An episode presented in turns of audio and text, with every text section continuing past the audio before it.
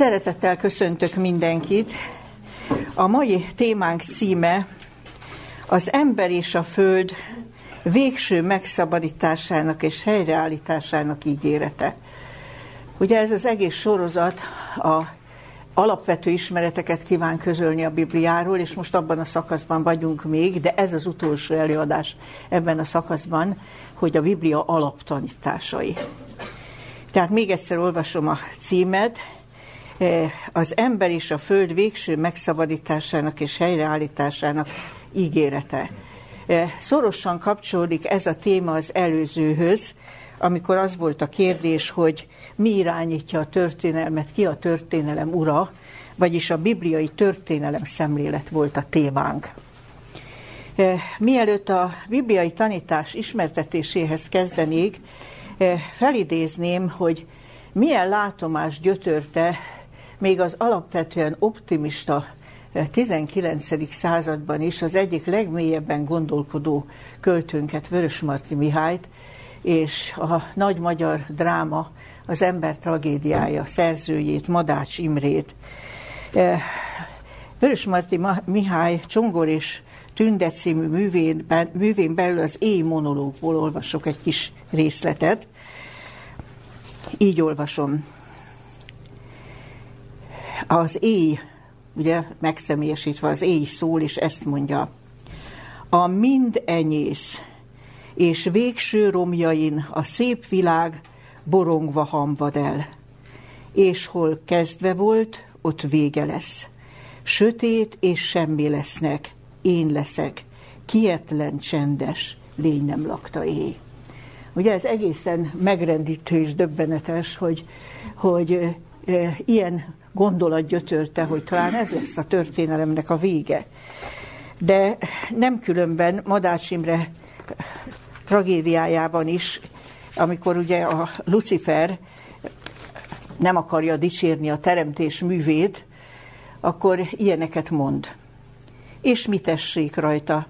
hogy néhány anyag más-más tulajdonokkal felruházva, miket előbb hogy sem nyilatkozának, nem is sejtettél bennük úgy lehet, vagy ha igen, másítni nincs erőd, néhány golyóba össze-vissza gyúrva, most vonza, űzi és taszítja egymást.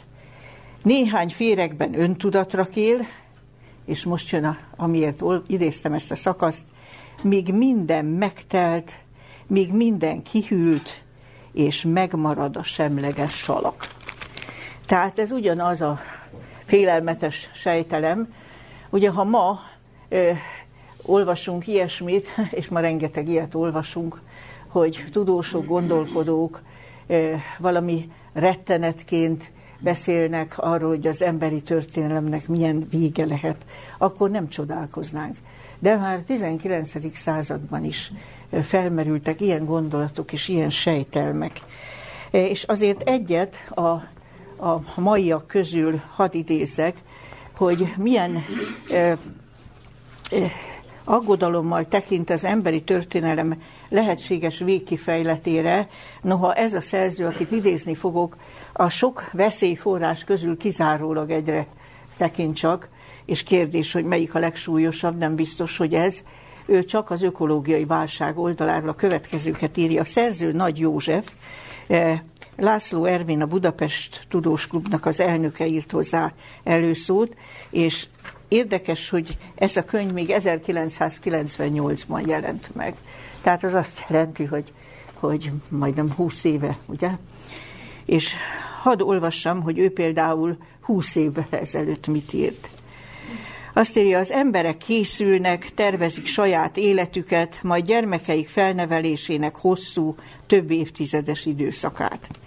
Közben a tévében mind gyakrabban jelenik meg egy-egy kép baljós dolgokról. Kiírtják Amazonia őserdeit, hatása ilyen meg ilyen lesz, példázat környez, példátlan környezetszennyezés az egész világon, stb. Csak egyet nem láttam eddig pontosan, hogy mindezek a tételek összegezve E, mint például egy iskolai feladat, hogy ennyi plusz ennyi, az e, összegezve ennyi, mit is jelent. Ezt a végeredményt hiányoltam, és kezdtem el megkeresni. Szép lassan, módszeresen. És végül megkaptam az eredményt. Nem, ez nem lehet igaz, ez lehetetlen. Ilyen nincs, ezt valahol elhibáztam. Nézzük végül, új, végig újból az egészet. Tehát lassan, módszeresen menjünk végig még egyszer az egészen. Ugye a szerző természettudós. Az eredmény ugyanaz, mint az első számításkor. Íme az eredmény. És ezt nagy betűkkel írja.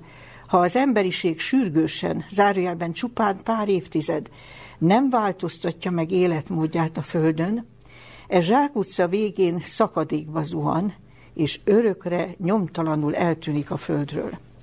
És így folytatja. A legnagyobb baj az, hogy az emberiség több mint 90%-ának fogalma sincs a rettenetes veszélyhelyzetről. E, és ez már egy etikai hozzáállás, amivel ő befejezi. Azt mondja, ezért kétségbeesés fog el. Szeretnék, mint a szél, végig száguldani az egész földön, és mindenkinek a fülébe harsogni. Stop, állj meg embert, még egy-két lépés ezen az úton, és örökre véged. Vésd a tudatodba, hogy milyen rettenetes helyzetben vagy. Ha élni akarsz, minden további cselekedet jól, cselekedetedet jól fontold meg, itt talán, de csak talán lesz lehetőséged, hogy elkerüld a pusztulást. Tehát így vázoltam azt, hogy milyen balsejtel meg gyötörhetik az embert, és ma pedig milyen hát reális prognózisoknak a, a lehetőségéről is hallhatunk nagyon sokat. És azt kell mondanunk, hogy ehhez képest a Bibliában az alapvető kijelentés az emberi történelmnek a végkifejletéről vigasztaló, reménykeltő és bátorító. Ugyanis így hangzik jelenése könyve első fejezetét, a nyolcadik versét idézem, ezt mondja Isten, én vagyok az alfa és az omega, a kezdet és a vég. Ugye ma az ember erőteljesen kételkedik abban, hogy, hogy Isten volt a kezdet, ugye az embernek megvan a maga felállított elmélete, bizonyos variációkban, de lényegileg az, hogy a, a, a földi élet és minden, amit a Földön van, ugye az kezdődött ősrobbanással, vagy majd az élet megjelenésével is egy evolúciós folyamattal, és ugyanúgy kételkedik az ember abban is, hogy Isten lehet a történelem végkifejletén, és ez logikus is, a kettő összefügg. Ugye vagy, vagy öntörvényű természeti törvények és esetleges dolgok határozták meg a kezdetet, és akkor ezek határozhatják meg a véget is, vagy pedig Isten van az elején, és Isten van a végén. Ugye ez vagy, vagy. Ugye Péter második levele a harmadik fejezetében ilyen kijelentést olvasunk, hogy az emberi történelem végén így mondja, hogy az utolsó időben gúnyolódók támadnak, így mondja szó szerint, eh, akik ilyen kérdéseket tesznek fel, hol van az ő eljövetelének ígérete. Eh, tehát két hely a kezdetre, két hely a végre vonatkozóan. A Biblia azonban mindezek ellenére ünnepélyes kijelentést közöl. Én vagyok az alfa és az omega, a kezdet és a vég. Emlékszünk a, az előző előadásra, ugye megismertük Dániel könyve második fejezetében azt a szemléletes ábrázolást az emberi történelmről és annak a végkimeneteléről. Emlékszünk, hogy mi volt a szimbolikus leírás a Bibliában? Hogy egy kő szakad le kéz érintése nélkül. És ez az, ami a, a, azt a bizonyos hatalmas, monumentális emberszobrot ö, ugye leüti a lábáról, és ö, ugye Jézus maga azonosította az ő megígért visszajövetelével ennek a, ezt a kéz érintése, tehát emberi beavatkozás nélkül leszakadó követ. Azt azonban már most nagyon erőteljesen szeretném hangsúlyozni, hogy a Biblia szerint ez, a, ez az isteni beavatkozás megmentő beavatkozás. Tehát a Bibliában nem azt olvassuk, hogy, hogy Isten eljön, mert nem tetszik neki, amit az emberek nélküle csinálnak, és hát itt valahol beleszól a dolgokba, hanem a történelemnek azon a kritikus pontján avatkozik bele a Biblia szerint, amikor ha ő nem jönne meg bentőnek, és ha ő nem avatkoznék bele, akkor beteljesülnének azok a tragikus látomások, amelyekről az előzőkben szóltunk. Na most a Biblia tanítása szerint ez a végső isteni beavatkozás három lépésben valósul meg, vagy így is mondhatnám, három része van. A végső egyetemes ítélet, Jézusnak a megígért visszajövetele, és a föld újjáteremtése. És akkor itt ebből rögtön láthatjuk, hogy a Biblia nem egyszerűen világ végéről beszél. Ma a világ végével tele van minden. Ott van a levegőben ez a sejtelem, hogy a világnak vége lesz, de a Biblia nem egyszerűen világ végéről beszél, beszél végidőről, a jelen történelemnek a végéről, de arról, hogy ez egyben egy új kezdet is. Ugye a harmadik, az isteni beavatkozás harmadik lépése, a föld újjáteremtése. Tehát mondhatnám, a Biblia ad igazán reménységet eh, a, a jövőt illetően. Először csak egy-egy döntő igét szeretnék idézni ezzel a három lépéssel kapcsolatban, aztán majd mindegyikről egy kicsit részletesebben. A, ami a végső egyetemes ítéletet illeti, idézném Prédikátor könyve végéről azt a nevezetes igét, amit a jelenlévő közül gondolom, talán vannak, akik azért ismernek, amely így hangzik. Istent féljed, és az ő parancsolatait megtartsad, mert ez az embernek fő dolga. Mert Isten minden cselekedetet ítéletre előhoz. Minden titkos dologgal együtt. Akár jó, akár gonosz legyen az. És itt már is megfigyelhetünk valamit, amikor azt mondja, hogy akár jó, akár gonosz legyen az. Hogy ez a végső egyetemes ítélet nem úgy van, hogy az emberek többnyire gondolják, hogy jön a büntető Isten ítélet, jön a büntetések kiszabása. Azt mondja, mindent előhoz, akár jó, akár gonosz legyen az. De azért abban az ember beleszédül, mikor azt mondja, hogy minden ember minden cselekedetét, még ráadásul minden titkos dologgal együtt. Tehát úgy fogalmazhatunk, hogy ez a végső egyetemes ítélet a Biblia tanítása szerint egy monumentális, átfogó, végső igazságszolgáltatás. És szeretném megkérdezni, hiányérzetünk lenne, ha ilyen nem lenne? Olyan sokszor mondjuk, hogy nincs igazság a Földön, és igazunk is van. És eh, ha minden úgy ér véget, hogy itt nincs egy végső kiértékelés, egy végső igazságszolgáltatás, az embernek hatalmas hiányérzete van. De milyen ünnepélyes a Biblia kijelentése. Isten minden cselekedetet ítéletre előhoz. Minden titkos dologgal együtt, akár jó, akár gonosz legyen, legyen az. Ez Prédikátor könyvének az utolsó versei voltak. A második lépésről is csak nagyon röviden szeretnék először szólni, ez pedig a Krisztus megígért visszajövetele.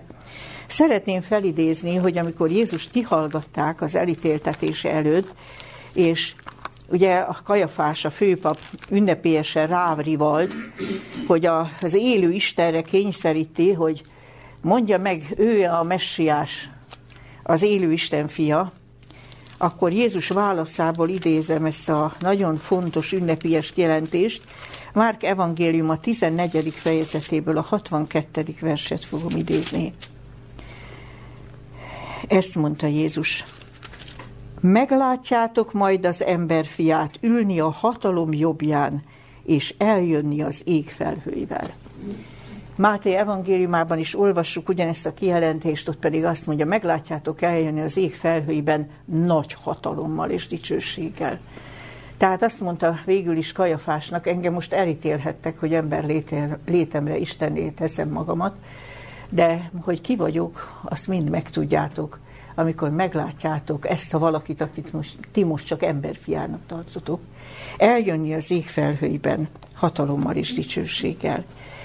És hadd szóljak a harmadik lépésről is, előjáróban röviden. Azzal ér véget a Biblia, jelenése könyve 21. fejezetében olvassuk, így írja János apostol a Pátmuszi látomásának az utolsó jelenetét. Azt mondja, láttam új jeget és új földet, mert az első ég és az első föld elmúlt. És utána az ötödik versben egy ünnepélyes kijelentést hall, amely így, amikor Isten így szól, ímé mindent újjá teszek. E, Tehát itt láthatjuk, hogy a Bibliában igazából egy pozitív kép bontakozik ki a végről, nem egy katasztrófa, mert belefullad minden és mindenki, hanem vég, de új kezdet. És az Isten ígéret hangzik, én mindent újjá teszek. És itt megint megérthetünk egy nagyon fontos dolgot, ami a, a Biblia történelem szemléletével is összefügg, amiről a múltkor volt szó, hogy azt mondtuk, hogy a Bibliában nem világtörténelmet találunk, hanem az Isten megváltási terve körül folyó küzdelemnek a vázlatát, és ennek a megváltási tervnek a végső célja az, hogy minden kárt eltüntetni, amit a, a bűn, az emberi önzés okozott, ami bejött az Isten által igen jónak teremtett világba, és mindent helyreállítani úgy, ahogy eredetileg volt. Ahogyan olvassuk, hogy mikor Isten megteremtette a világot, akkor látta, hogy minden igen jó, amit teremtett.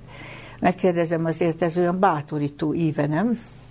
A, a, a történelme kezdődik egy igen jóval, aztán jön egy borzalmas valami, emlékezzünk a rettenetes arcú ember szoborra, de a végén megint itt van a visszaállítása annak, ahogy eredetileg. Eredetileg volt. És akkor nézzük meg egy kicsit részletesebben mindezeket.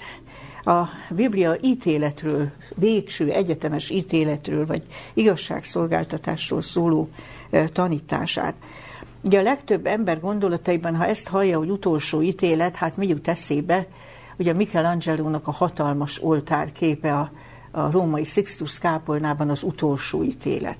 Én gondolom többeknek a szem előtt ott van ez a kép, hiszen egy nagyon híres kép, ugye, ahol eh, ábrázolt egy ilyen fiatal Krisztus alakot, eh, nem szokványosan ábrázolta, és akkor ugye eh, jobb kezénél ott mennek föl, szállnak fölfelé az üdvözültek, a bal keze alatt ott kavarognak lefelé a pokol mélységébe a kárhozottak, és az emberekben egy ilyen kép él, hogy, hogy Krisztus megjelenik, és akkor gyorsan szétválasztja az embereket, és egyik örök életet nyár, a másik szenved a pokolban, és ez ugye az egész középkori szemlélet tükröződik michelangelo az egyébként művészileg nagyszerű alkotásán, de a Biblia ennél sokkal árnyaltabban és másképpen szól az utolsó ítéletről.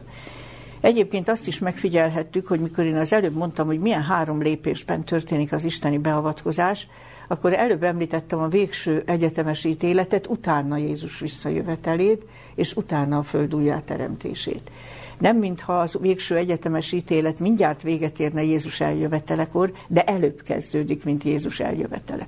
Ez viszont egyáltalán nincs a köztudatban, mert ugye az apostoli hitvallás is mit sugal, ami a legtöbb keresztény felekezet Isten tiszteletén hangzik, Krisztus felment a mennybe, és onnan lészen eljövendő ítélni eleveneket és holtakat.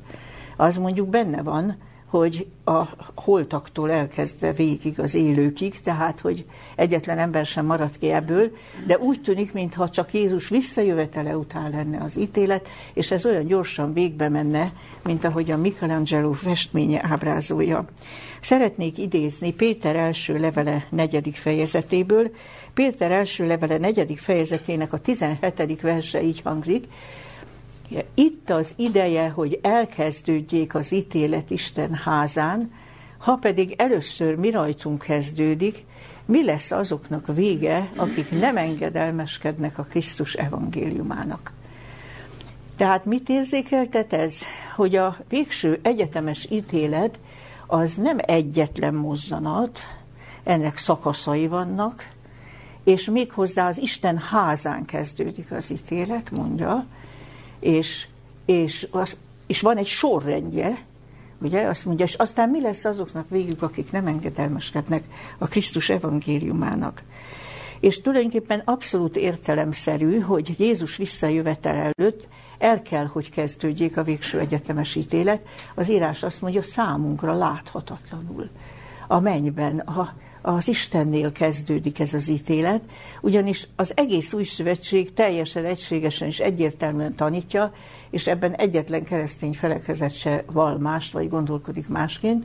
Tudnélik, hogy a Krisztus visszajövetelével egyidejűleg történik, azzal kapcsolódik össze az első feltámadás, így is szokták emlegetni az igazak feltámadása. Így mondja Pálapostól a tesszalonikai levélben, feltámadnak először, akik meghaltak volt a Krisztusban. Csak hogy, akkor ezek szerint mire Krisztus jön, addigra az eldől, hogy kik részesülhetnek ebben, hogy a bűn zsoldja a halál törvényt Isten feloldja felettük, és hogy az írás mondja, újjáteremtett testben, örök életre alkalmas testben feltámadnak, helyreállítottan támadnak fel. E, és szeretnék rámutatni arra, hogy a Biblia arról is nagyon világosan szól, hogy, hogy e, ha valaki egyszer törvényszegést követett el, a végítéletnek a felmentő ítélete nélkül nem kaphatja vissza az élet, az örök élet jogát. Tehát e, mikor Jézus jön, és megtörténik a feltámadás, ennek a hátterében kell, hogy legyen, előzménye kell, hogy legyen, hogy ezekre nézve, akik feltámadnak az ő eljövetelekor, előzetesen felmentő ítélet született a mennyben. Hogy ír erről Dániel próféta? Dániel próféta könyve 7. fejezetében, ugye a 13. versben van az a jelenet, amire Jézus mindig hivatkozott, hogy az emberfia jön az ég felhőjében de előtte a 9-10. versben ezt megelőzően arról beszél, hogy a mennyben ítélők ülnek le, és könyvek vannak nyitva. Tehát előzőleg végbe megy az Isten háza feletti ítélet, eh, rájuk vonatkozóan Krisztus visszajövetele már, hogy így mondjam, végrehajtó esemény. A vizsgálatnak előbb kell megtörténni. De még más igét is hadd említsek. Eh, jelenések könyve 11. fejezetének a 18. versében azt halljuk, hogy Jézus még nem jött el, még nem volt feltámadás. De a mennyben szózatok hangzanak, amelyek többek között ezt mondják, eljött a halottak ideje, hogy megítéltessenek, és Isten jutalmat adjon az ő szolgáinak, kicsinyeknek és nagyoknak, akik az ő nevét félik. Tehát még halottak alusznak a sírban, de az ítélet már folyik a halottak fölött, és érzékeltetés, hogy először csak az Isten háza fölött, mert utána csak azt mondja, hogy utalmat adja te szolgáidnak, kicsiknek és nagyoknak, akik a te nevedet félik. Vagy Jézusnak az egyik példázatát, hadd említsem, ez az egyik legjobb szemléltetés, ugye a királyi mennyegző példázatát Jézus elmondta, hogy a királyi mennyegző az, az, a, az azt az eseményt jelképezi, amikor ő magához veszi ugye az ő menyasszonyát vagy felségét, a hívő népét, ugye a Biblia szimbolikája szerint, és azt mondta Jézus a példázatban, hogy mielőtt sor kerülne erre a menyegzőre, eh, eh, a király megtekinti a menyegző vendégeit, és akinek nincs menyegzői ruhája, az nem vehet részt a menyegzőn. Tehát a meghívottakat is áttekintik, akik készültek, hogy ebben, ezen az eseményen részt vegyenek. Ugye a Bibliában a ruha az mindig a jellemnek a szimbóluma, és azt mondja, megtekintik, hogy alkalmas-e az újjáteremtett föld örökségére, és mindazokat, akik hivatalosak, akik, akik eh, úgy gondolják, hogy ők ott lesznek. Ugye beszél a Szentírás ilyenről is, azt mondja a jelenések könyve harmadik fejezetének az ötödik versében találjuk, eh, ezt mondja Jézus, aki győz, nem törlöm ki annak nevét az élet könyvéből, hanem vallást teszek annak nevéről az én atyám is az ő angyalai előtt. De ez viszont azt sugalja, hogy az életkönyvébe nem csak bekerülni lehet, hanem kitöröltetni is. E, tehát nagyon komoly dolog ez, ahogy mondja, hogy Isten házán kezdődik az ítélet. És ugye, ahogy mondtam, e, felmentő ítélet nélkül ők nem nem mentesülhetnek a halál törvénye alól, és nem kaphatják vissza az örök élet jogát. Milyen világosan tükröződik ez Pálapostolnak a, a híres lelki testamentumában, ugye, amit római börtönéből írt, mártír halála előtt, gondolom ezt sokan ismerik, a Timóteushoz írt második levél negyedik fejezetéből idézem a hatodik, nyolcadik verset, ezt írta az apostol, a ma nemes harcot megharcoltam, futásomat elvégeztem, a hitet megtartottam. Végezetre eltétetett nékem az igazság koronája, amit megad nekem az Úr a manapon, az igaz bíró, nem csak nekem pedig, hanem mindazoknak, akik vágyva várják az ő megjelenését. De figyeljük, hogy hogy fogalmazott az apostol. Azt mondja, ő hiszem, hogy, hogy én üdvösséget nyerek, eh, de most félre van téve nekem az igazság koronája, most rögtön nem kaphatom meg, hanem majd az igaz bíró megadja nekem a manapon. És nem csak nekem, hanem mindazoknak, akik vágyva várják az ő megjelenését. Itt, itt jegyzem meg azt, hogy kevesen figyelnek fel arra, hogy Jézus is két feltámadásról beszél. Ugye ezt mi már érintettük, amikor szó volt a Biblia halálról szóló tanításáról, de most újra említem, hogy az első feltámadás Jézus visszajövetelekor csak azokra vonatkozik, akik felmentő ítéletet kaptak. Ugye Jézus erről így szólt, eh, János Evangélium 5. fejezetében olvassuk a 28.-29. versben, és ezt mondja, ne csodálkozzatok ezen, mert eljön az óra, amikor mindazok, akik a koporsókban vannak, meghallják az ő szavát, és kijönnek, akik a jót cselekedték az élet feltámadására, és akik a gonoszt művelték a kárhozat feltámadására. Ugye elkülönítetten két feltámadásról beszélt Jézus, és az elsőt nagyon kifejezően az élet feltámadásának, az életre való feltámadásnak nevezte. És utána a Biblia arról beszél, hogy Jézus visszajövetele után van a második vizsgálati szakasza a végső egyetemes ítéletnek, azok felett, akik nem engedelmeskedtek a Krisztus evangéliumának. És nagyon érdekes, amit olvasunk jelenések könyve 20. fejezetének a negyedik versében, azt mondja, e, azoknak, akik az első feltámadásban részesültek, adatik ítélettétel. Hát bizonyosan nem úgy, hogy ők szabjanak ki ítéletet, mondjuk pont például az ellenségeikre, szó sincs róla, hanem a másút megmagyarázza az ige, hogy Isten nyilvánvalóvá teszi az ő ítéleteit előttük. Tehát belevonja őket az ítéletnek ebbe a második szakaszába. A korintusiakhoz írt első levél hatodik fejezetében egy nagyon érdekes megjegyzést találunk. Ezt írja Pálapostól a korintusi első levél hatodik fejezetében, a második és harmadik versben. Ugye a szöveg összefüggés az, hogy némelyek a korintusú gyülekezet tagjai közül egymással pereskedtek a világi törvényszéken, és az apostol megrója őket, hát hogy jut ez etetekbe? Eh, a második verstől nem tudjátok-e, hogy a szentek a világot ítélik meg? És ha ti ítélitek meg a világot, méltatlanok vagytok-e a legkisebb dolgokban való ítéletekre? Nem tudjátok-e, hogy angyalokat fogunk megítélni, nem hogy élet szükségre való dolgokat? Tehát ez egy nagyon érdekes kijelentés, hogy akik az első feltámadásban részesülnek, azok a világot ítélik meg, és amikor azt mondja, angyalokat ítélnek meg, nyilván az ős ellenségről és a démonairól van szó, ebben a második vizsgálati szakaszban, hogy így mondjam, Isten minden élettel elszámol, eh, nyilvánvalóvá teszi az ő végzéseit és ítéleteit, és ahogy az írás mondja, akik ebben részt vesznek, nem tudnak mást mondani, csak azt, hogy nagyok és csodálatosak a te dolgaid, mindenható Úristen, igazságosak és igazak a te ítéleteid, Ó Szentek királya. De szeretném azt is megjegyezni, hogy ennek a, a második vizsgálati szakasznak a végén is van egy végrehajtó esemény, és én úgy gondolom, hogy a Bibliának ez az egyik legmegrendítőbb része. Eh, tudnélik, a ezt még akkor, amikor beszéltünk arról, mit tanít a Biblia első halálról, második halálról, akik mindig itt voltak, emlékeznek rá, hogy a Biblia végnélküli szenvedésről nem beszél a kárhozattal kapcsolatban.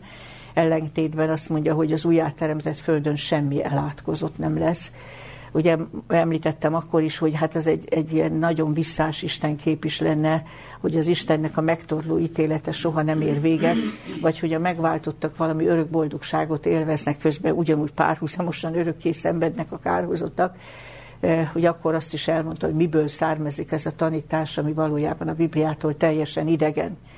De a kárhozat ítéletében nem ez a félelmetes, nem egy örökké tartó testi szenvedés, hanem a szembesülés, a szembesülés. És erről azért mondtam, hogy a Biblia egyik legdrámaibb része, itt olvasom jelenések könyve 20. fejezetéből, így írja le, hogy milyen is az a végrehajtó esemény a, a, a második vizsgálati szakasz végén, amit a Biblia egy ezeresztendős időszaknak mond.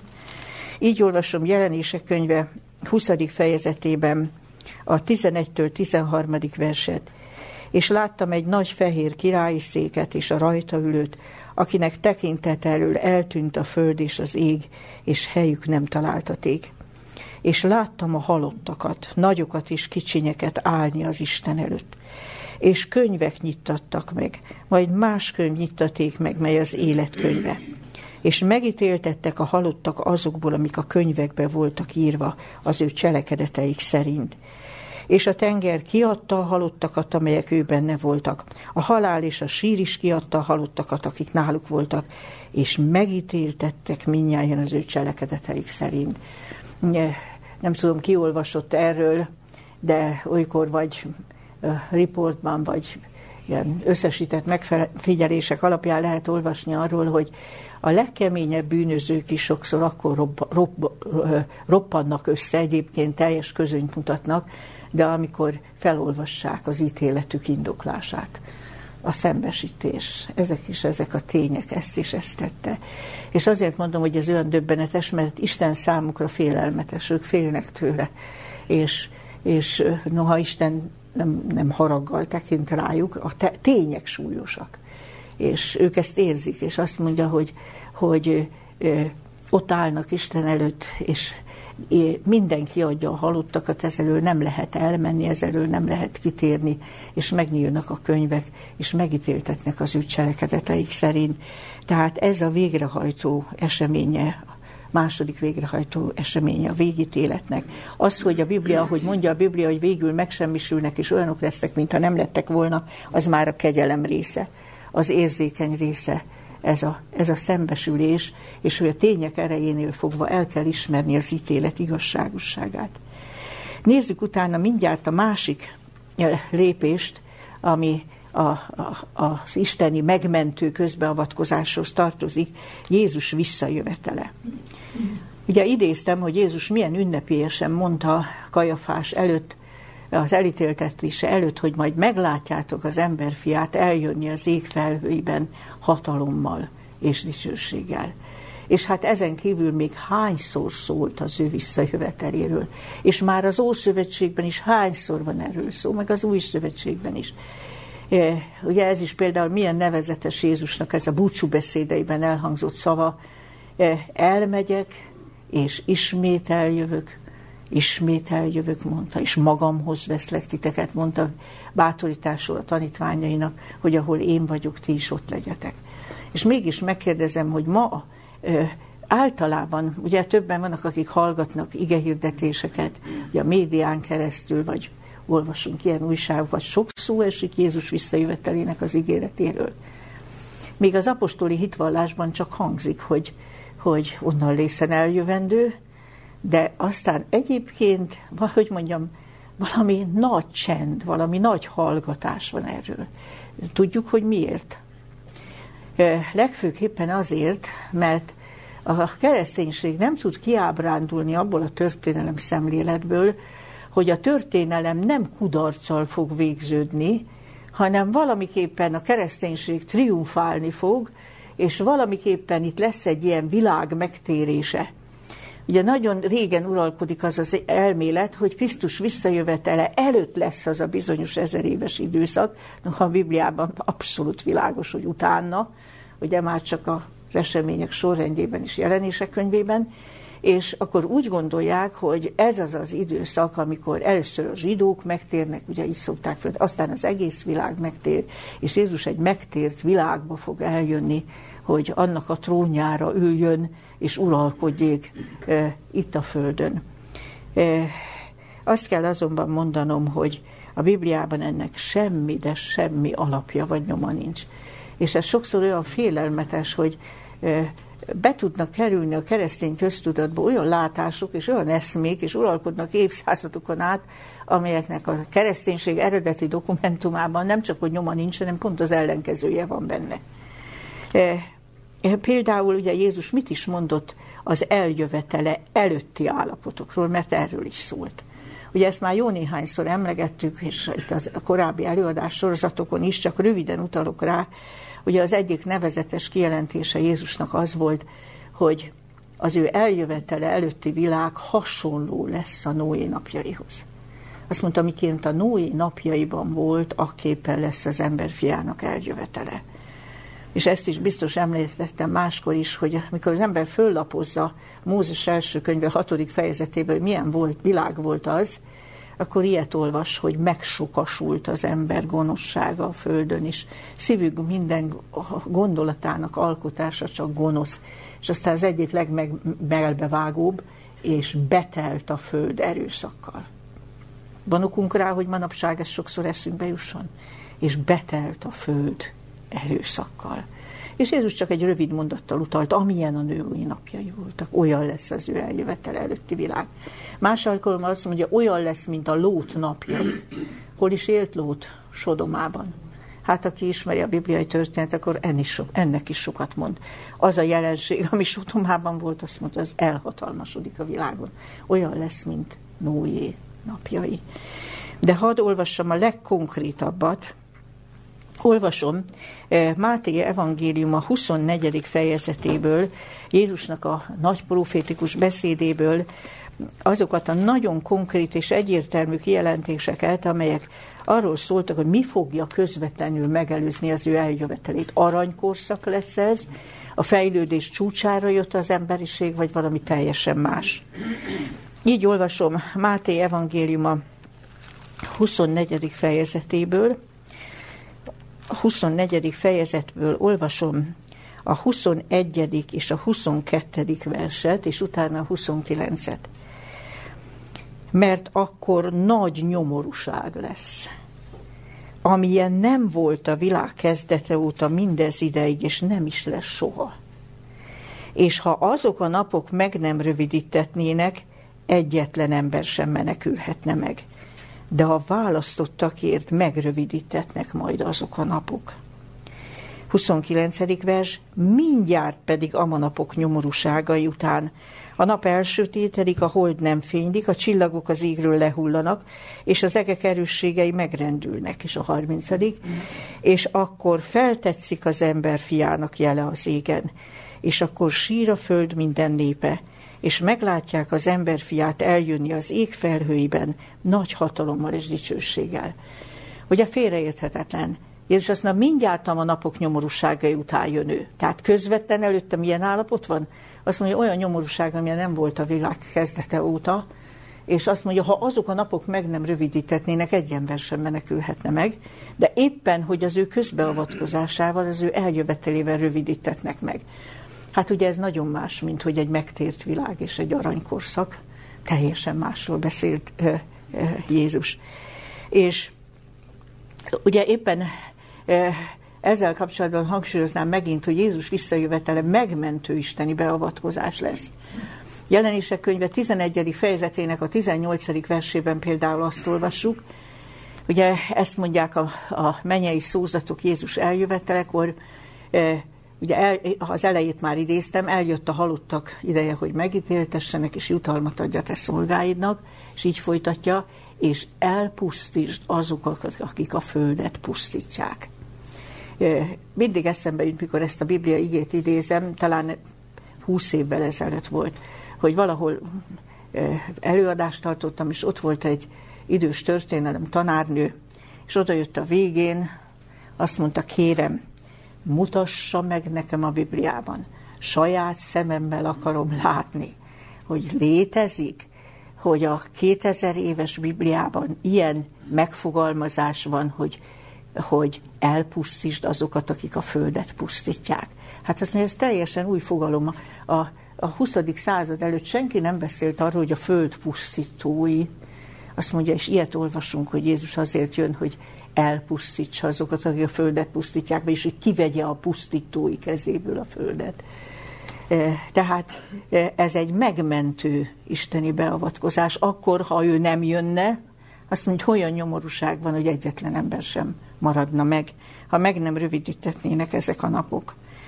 És utána hadd szóljak még a, a föld újjáteremtéséről.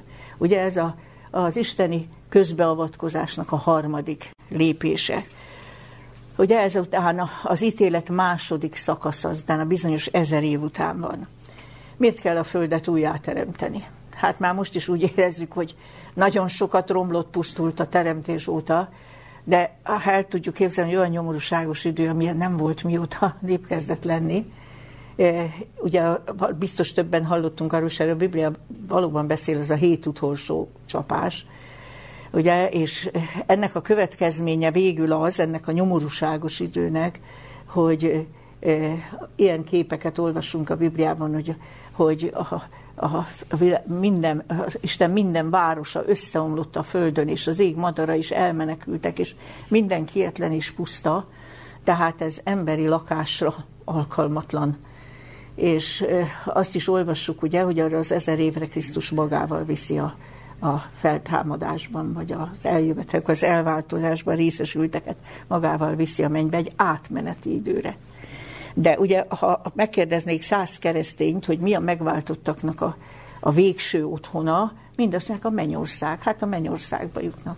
De a Biblia olyan világosan mondja, az csak egy átmeneti dolog, hogy ezer évre elviszi őket, mert a föld alkalmatlan, és ott részt vesznek a, a, az ítélet második szakaszában. De utána visszajönnek a földre, és a földnek az újjáteremtése történik. Hát nem mondta Jézus már réges régen ezt, hogy boldogok a szelidek, mert ők öröklik a földet. Ezt a földet újjáteremtett állapotában. És megint érvényesül az isteni megváltási tervnek ez az alapeszméje, hogy mindent helyreállítani, mindent visszaállítani, amit, amit a bűn elrontott. Ugye Péter második levelében ilyen döbbenetes képet olvasunk, hogy a, a, ugye a, a, a végítéletnek a, a második végrehajtó eseménye után, amikor a bűn és a bűn minden nyoma eltisztítatik erről a földről, amit most már az Isten idéz elő, nem az ember. Ezt olvassuk róla Péter második levele harmadik fejezetében, így olvasom a tizedik verstől. Az Úr napja pedig úgy jön majd el, mint éjjeli tolvaj. Most figyelj, milyen drámai képet fest, mikor az egek ropogva elmúlnak, az elemek megégve fölbomlanak, a föld és a rajta lévő dolgok is megégnek. És utána így folytatja, mivel, hogy mindezek felbomlanak, milyeneknek kellene, kell lennetek néktek szent életben, akik várjátok és sóvárogjatok Isten napjának eljövetelét, amelyért az egek tűzbe borulva felbomlanak, és az elemek égve megolvadnak. Ugye amikor Jézus is ilyet mondott, hogy, az ő, hogy a majd az egek erőssége is megrendülnek, nem az egész univerzumra kell gondolni, hanem ugye a mi naprendszerünkre, amivel közvetlen összefüggésben van a földi élettel, és azt mondja, itt újjáteremtésre van szükség a bűn tragédiája után. E, és ezt olvassuk erről jelenések könyve 21. fejezetében. Még egyszer idézem, egy kicsit még bővebben, mint legelőször. Jelenések könyve 21. fejezetében így olvasom az első és a negyedik verset. Ezután láttam új jeget és új földet, mert az első és az első föld elmúlt, és a tenger többé nem volt. Itt mindig megállok egy kicsit, nem gondolom, hogy semmiféle szép víz az újjáteremtett földön ne legyen, de gondoljunk arra, hogy jelenleg nagyobb részét borítsa a, a Föld nevű bolygónak, a nagyobb részét borítják az óceánok, nagyobb a kiterjedésük, mint a szárazföldé. És valahogy ezzel érzékeltető, hogy ez egy új ég és új föld, itt újjában teremtve minden, hogy ez már, már nem ilyen hatalmas óceánok borítják a Föld legnagyobb részét, tényleg teljesen új. És a negyedik versben pedig ezt olvassuk, és Isten eltöröl minden könnyed szemükről, és a halál nem lesz többé, sem gyász, sem kiáltás, sem fájdalom nem lesz többé, mert az elsők elmúltak milyen, mintha egy nagy pontot tenne az előző végre. Azt mondja, ez egy teljesen új kezdet, és itt hangzik el az, amit már idéztem az ötödik versben, Ímé mindent újjá teszek. Érdekes, hogy még hozzáteszi, ezt az utasítást kapta János apostol, és mondta nékem, írd meg, mert te beszédek hívek is igazak, hitelre méltóak is igazak, még ha az ember ezt nem is igen meri vagy akarja hinni. És aztán jön még egy hatalmas ígéret, megint mondja, én vagyok az alfa és az omega. Aki győz, örökségül nyer mindent. Ennél nagyobbat nem is mondhatna. Annak Istene leszek, és az fiam lesz nékem. És azt olvassuk a Bibliában, hogy még az is helyre áll, hogy közvetlen érintkezés lesz Isten és az emberek között. Ezt úgy fejezi itt ki, hogy, hogy ímé Isten sátora az emberekkel van, mondja a harmadik versben, velük lakozik. Azok az ő népei lesznek, és maga Isten lesz velük, az ő Istenük. A 22. fejezetben pedig ezt olvassuk a harmadik versben, hogy semmi elátkozott nem lesz többé, Istennek és a báránynak királyi széke benne lesz, tudnilik ezen az újjáteremtett földön, és szolgái látják az ő arcát, és neve homlokukon lesz. Ugye a Biblia elején azt olvasó, hogy közvetlen érintkezés volt Isten és az ember között, a bűneset után ez megszűnt, ugye ezért mondja a Biblia, hogy Isten jelenleg számunkra hozzáférhetetlen világosságban lakozik, az emberek közül senki nem látta, sem nem láthatja, de itt is visszaáll az eredeti igen jó állapot, mert azt mondja, szemtől szembe látják, látják az ő arcát, és, és neve homlokukon lesz. És már csak néhány gondolat, hogy befejezzük az előadást, arra szeretnék még utalni, hogy ugye mondtam, hogy ez egy új kezdet, és ugye a legtöbb ember, mikor ilyet hall, hogy örök élet, akkor egyszer hitetlenkedik, másodszor pedig azt mondja, köszönöm, nem kérek belőle, mert fantáziátlanok vagyunk, mert mert úgy gondoljuk, hogy a, a, az örök élet az csak vég nélkül olyan élet, amit itt élünk a Földön. De az előbb olvastuk, hogy ott sem gyász, sem kiáltás, sem fájdalom nem lesz többé, mert az elsők elmúltak. E, tehát nem a jelenlegi élethez hasonló e, vég nélküli élet, de akkor még mindig van az embernek aggodalma, és azt mondja az ember, hogy és ezt én nem is tudom hányszor hallottam, hogy hát fénye a fény az árnyék nélkül, és hát nem lesz-e unalmas az a, az örök élet. Ugye ez nagyon sok ember gondol rá, ha nem is mondja ki akkor is, míg a gyakorló keresztények is. És itt szeretnék idézni egy kis epigrammát, nagy, Nemes Nagy Ágnesnek az epigrammáját. Ez egy nagyon találó kis rövid néhány sor, ezt írta. A, megjegyzem, hogy ebbe a néhány sorban a csak jót ő kötőjellel írja, szóval mint egy fogalom, a csak jó. Hogy a csak jó se hal, se hús. Én nem vagyok maniheus. Az örök üdvösséget én nem unnám. Ennyi az egész, ez a kis epigramma. Ugye ezt akkor értjük meg, ha tudjuk, hogy a maniheusok, ez egy ez egy irányzat volt, egy misztériumvallás tulajdonképpen a késő római birodalomban, ugye eredetileg a kereszténység későbbi nagyon tisztelt tanítója Augustinus vagy Águstinus Maniheus volt eredetileg, és a maniheizmus ugye perzsa eredetű volt, és azt vallotta, hogy a jónak is, a rossznak is istensége van, és a jó és a rossz az az örök, meg nem szűnő párhuzamosságban létezik egymás mellett és akkor ugye rátapint a lényegre Nemes Nagy Nágnes, egyesek félnek a csak jótól, azt hiszik, az nem lehet jó, és azt mondja, én nem vagyok maniheus.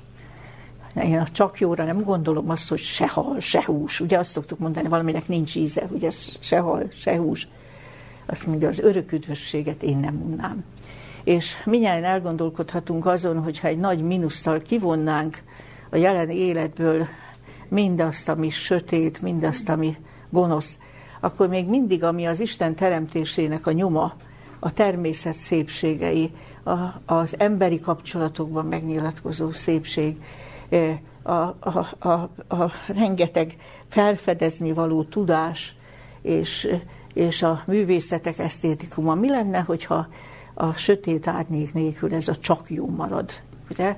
És még magasabb szinten, mint ahogy most, most, most ismerjük hogy ez, ez balgaság, azt gondolunk. Különben hadd említsem meg, hogy egész konkrétan is utal a Biblia arra, hogy az újjáteremtett, újjáteremtett földön az örök élet az nem statikus állapot, nem merevség, nem örökös himnusz éneklés, vagy valami ilyesmi, Ugye például Jézus ezt mondta az egyik példázatában, hogy majd így fog szólni emberekhez, jól van, jó és hű szolgám, kevesen voltál hű, most sokra bízlak ezután, menj be a te urad örömébe.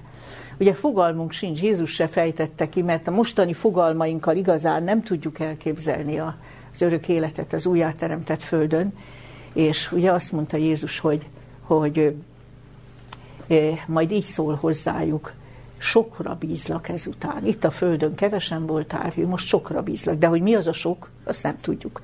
És pont azt teszi hitelre méltóvá a bibliai kijelentést, hogy nem találunk benne olyan kiszínezett mennyországot, mint mondjuk a Koránban, földi fogalmakkal berendezve, nem, erről nincs szó. Csak azt mondja, aki győz, örökségül nyer mindent. Én annak Istene leszek, és az fiam lesz nékem. És az egyik legnagyobb dolog, és ez az utolsó gondolat, amivel lezárom az előadást, ami nekem a legtöbbet mondja talán az újjáteremtett földről és az örök életről, ez pedig Ézsaiás könyvében az a kijelentés, hogy, hogy a, lát, így írja, ő is új jeget és új földet teremt az Isten, és a régiek észbe sem jutnak, ingyen sem említetnek. Mikor van az, hogy az embernek a régiek nem jutnak észbe? Egyébként ez is elgondolkodtató. A Biblia szerint a feltámadáskor mindenki ott veszi fel a gondolat menete fonalát, ahol letette, és újjáteremtett testet kapnak, tehát vissza tudnának emlékezni. Benne van az emléktárukban, ami régen volt, itt volt, a Földön volt. Néha az is eszembe jut, talán jobb lesz a memóriánk, mint most. Mert ha újjáteremtett testben, ott veszik fel a gondolatmenete fonalát, talán még élesebben tud bármire emlékezni, mint eddig. De azt mondja, nincs miért emlékezniük. Észbe se jutnak. És mikor van ilyen, amikor semmi sem hiányzik a múltból, nem kell nosztalgiázni, hogy valami jobb volt az előtt, és amikor nem is nyugtalanít semmi a múltból, nem bánt már semmi tüske. Szóval nekem ez az egyik legsokat mondó mondat a Bibliába, hogy ott egyszer csak bekövetkezik, hogy a régiek észbe sem jutnak, ingyen sem említetnek. És, és ez, ahogyan az Isten kezdetben az embert nem tétlenségre teremtette, hanem átadta neki örökségül a földet, és azt mondta, hogy uralkodjatok az ég madarain, a tenger halai, műveljétek és őrizzétek, hát ugyanúgy nem tétlenség az örök élet, mert az eredetének a visszaállítása, és a, újra indul az emberi civilizáció, ez egy valóban új kezdet.